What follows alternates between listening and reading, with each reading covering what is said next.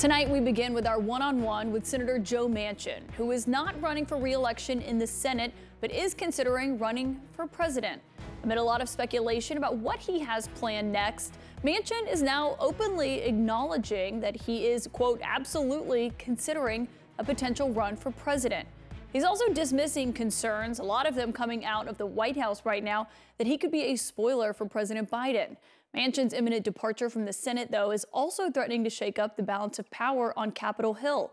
Democrats, of course, there have a slim two seat majority in the Senate. Let's go straight to the source tonight. And joining me now is Democratic Senator Joe Manchin of West Virginia. Senator, thank you for being here. Obviously, Senator Schumer really wanted First of all, you. thanks for having me, Kaitlan. I appreciate it. Yeah, well, thank you for being here and for your time. As you know as well as I do, Senator Schumer really wanted you to run again, but you announced that you are not going to be doing so. Do you think Democrats can keep the Senate majority without you?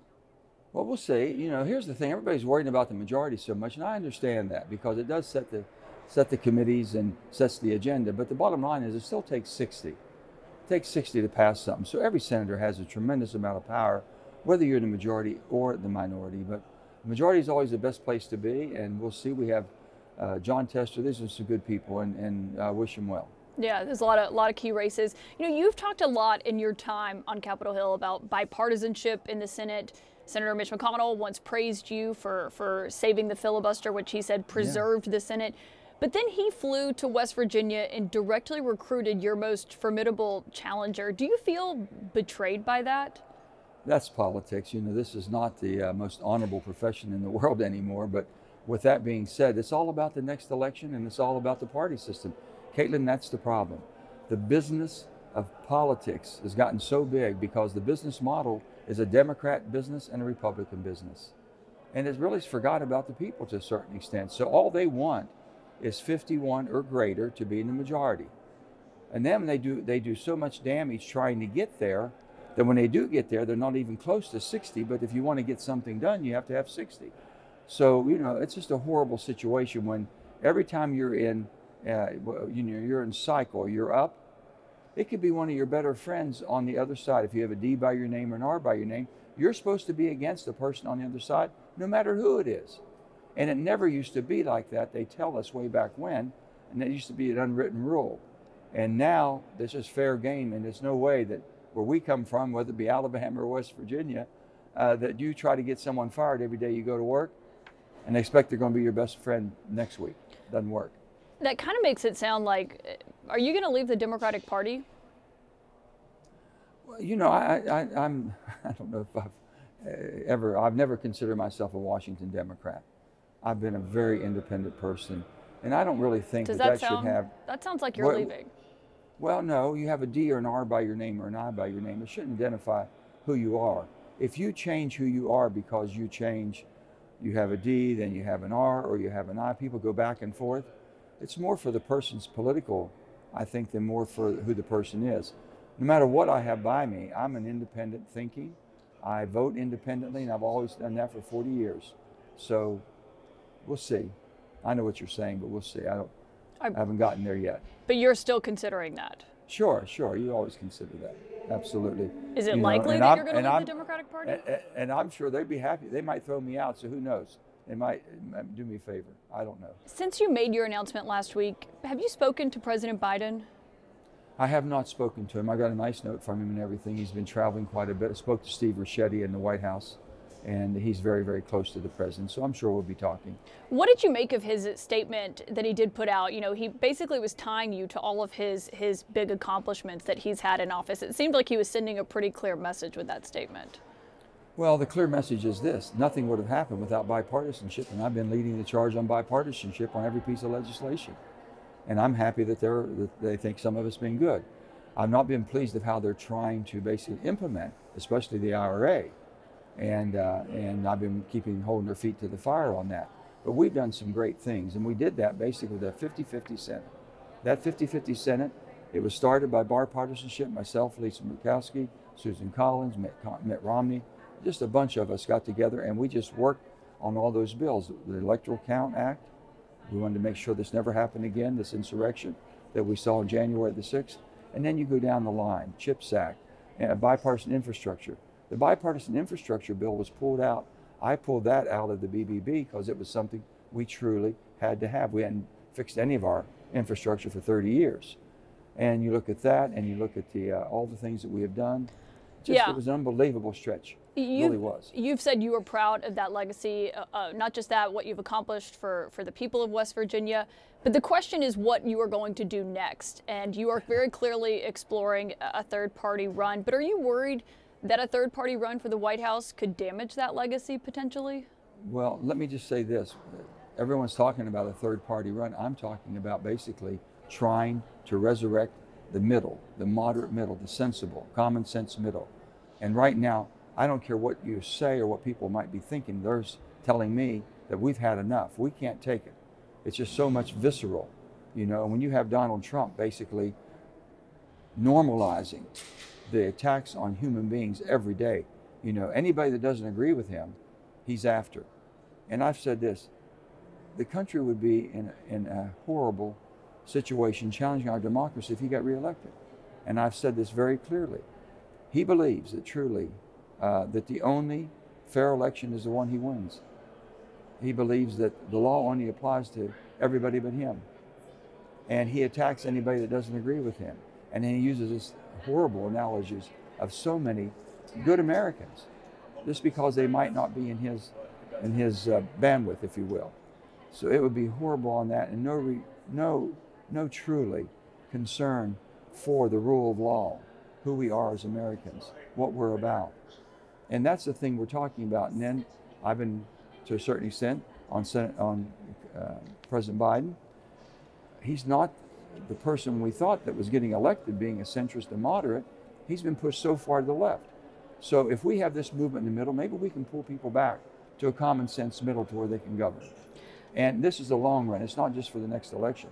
You- We're in this. We have Americans together, and, and my daughter has taken that and run with that, the 501c4, that we're going to help people anywhere we find a Democrat or Republican that wants to work But for Senator the Manchin- betterment of the country. With, with what you just said there uh, about Donald Trump, and then you said you believe Joe Biden, the President Biden, has been pushed too far to the left. I mean, which one do you think is a bigger threat to America, though? A second term Well, Don- of Donald, Trump? Donald, well, Donald Trump, I think we would lose democracy as we know it because he has no regard whatsoever for the rule of law, who we are as a country, basically the tr- orderly transfer of power, and, and sowing so much, uh, so much problems as far as within, within our system that he has no regard whatsoever. But And that's the I just- White House I- I- argument as well as to why they don't believe you should run because they believe Well, that if you did, you'd line- take votes from Biden and help reelect Donald Trump. Let me just tell you, I'm not going to be a spoiler. I'm not looking for any spoilers, but I'm looking for basically how we're going to govern this country, Kaitlan, from the middle. You cannot run your life from the extremes. You're not going to be successful. It's very difficult. You're not going to have a successful business if you're on extremes, and you can't continue to run this country.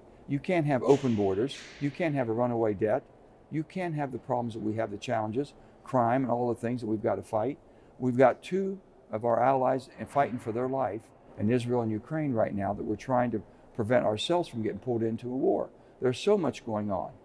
President Biden has worked well overseas with our NATO allies. I think he's done a good job. And but right now it's going to be very serious. But we've got to get our financial house in order. We've got to secure our borders, and also on top of that, we have an awful lot of people have come here that need to have work visas so they can pay their own way and pay taxes rather than just sucking off the system. You just said So you, you never want to be a spoiler.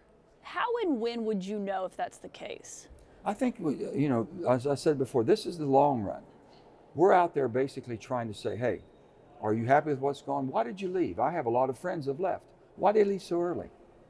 Are they just frustrated with the system? I know the answer, but I'm saying I want them to be more public. And if they can come out and start talking about what they saw, what was wrong, and what had to be fixed, then we can start building from that core again. And right now, there's not that many in the middle. You know that. Not that many centrists. Going to say, we're not sure how they're going to vote. You pretty much know most of them are going to vote party line, whether it be Democrat or Republican. They never did know from me because I was going to look at the issue and I was going to vote what I thought would help my country, my state, and I could go home and explain it. And if I couldn't explain it, I don't care whether Democrats come after me or Republicans, I wasn't going to support something Yeah. or be f- or be against something just because they wanted me to do it. I won't do that. But you said you said you're very clearly not going to vote for Donald Trump. I mean, you said it would be bad for democracy if he's reelected, and you've said you want President Biden to make changes if you're going to support him. Well, what changes exactly are you do you want to see from the White House? Well, first of all, we don't know who the you know we just have suspected that basically it looks as if we'll have a rematch, but we don't know where that's going to go. And and the bottom line is is that I believe that President Biden has been pushed to the left. He feels like that's where the base of the party or where he thinks he has to go. How many times have they spoken about the Inflation Reduction Act as being an energy security? Have they ever said about it paid down $230 billion of, of debt? Are you saying you don't think President Biden should run again? Oh, I'm not asking and telling anybody what to do. My goodness, no. I'm hoping they see that there's a movement and he can come back to where he, where he started from.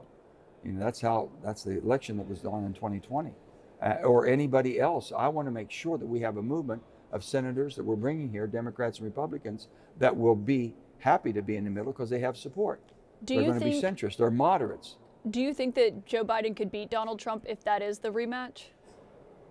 I, I can't predict because you know what? I've never believed. The only poll I believe is, is election day poll. I'm seeing all kind of numbers as you are. I can't really predict that. But if it is those but it two, looks, who looks would very you vote for? It looks very challenging right now. I'm going to wait and see where we have, who we have in this. Let's see what happens. There's a lot to happen. And you're making your decision on whether to, to enter the race by Super Tuesday? Well, Super Tuesday, I'm, I'm, that's been said. Basically, Super Tuesday is when you're going to know exactly who the candidates are going to be by the respective parties. The Democrat and Republican business machine is going to make their determination what they're going to do and you'll have both of them playing to the extreme. But when do you make your determination? Well, then that's when that's when anything would be starting. If there's people that we have someone that's going to run for the middle or move into the middle and make a run, that's probably when it would start. I would assume because there's no need to start before that. You don't have to be in any primary. So I, I, I'm again, I want to tell you, this is the long haul. This is beyond the 2024 election. This is 26 and 28. This is basically getting people to understand there is support. The people want you to make reasonable, responsible decisions, not be beckoning just to be party line votes. You know, it's just awful the way that we have kind of just shoved people to their respective corners and uh, expect that's uh, the way we're going to have democracy and have any type of leadership position. Because I can tell you, if we don't get our act together, what you saw yesterday the behavior. And these are good people. I know them all. How they got themselves worked into a frenzy like that, where they wanted to fight, calling each other names. This is not a banana republic. It's not a third world country. This is the United States of America. People are looking at us for leadership, Kaitlan. They're looking for us as a superpower of the world to show them how civility, how democracy, how freedom, how you maintain it. Senator Joe Manchin, as always, thank you for your time. Thanks, Kaitlan. I appreciate being with you.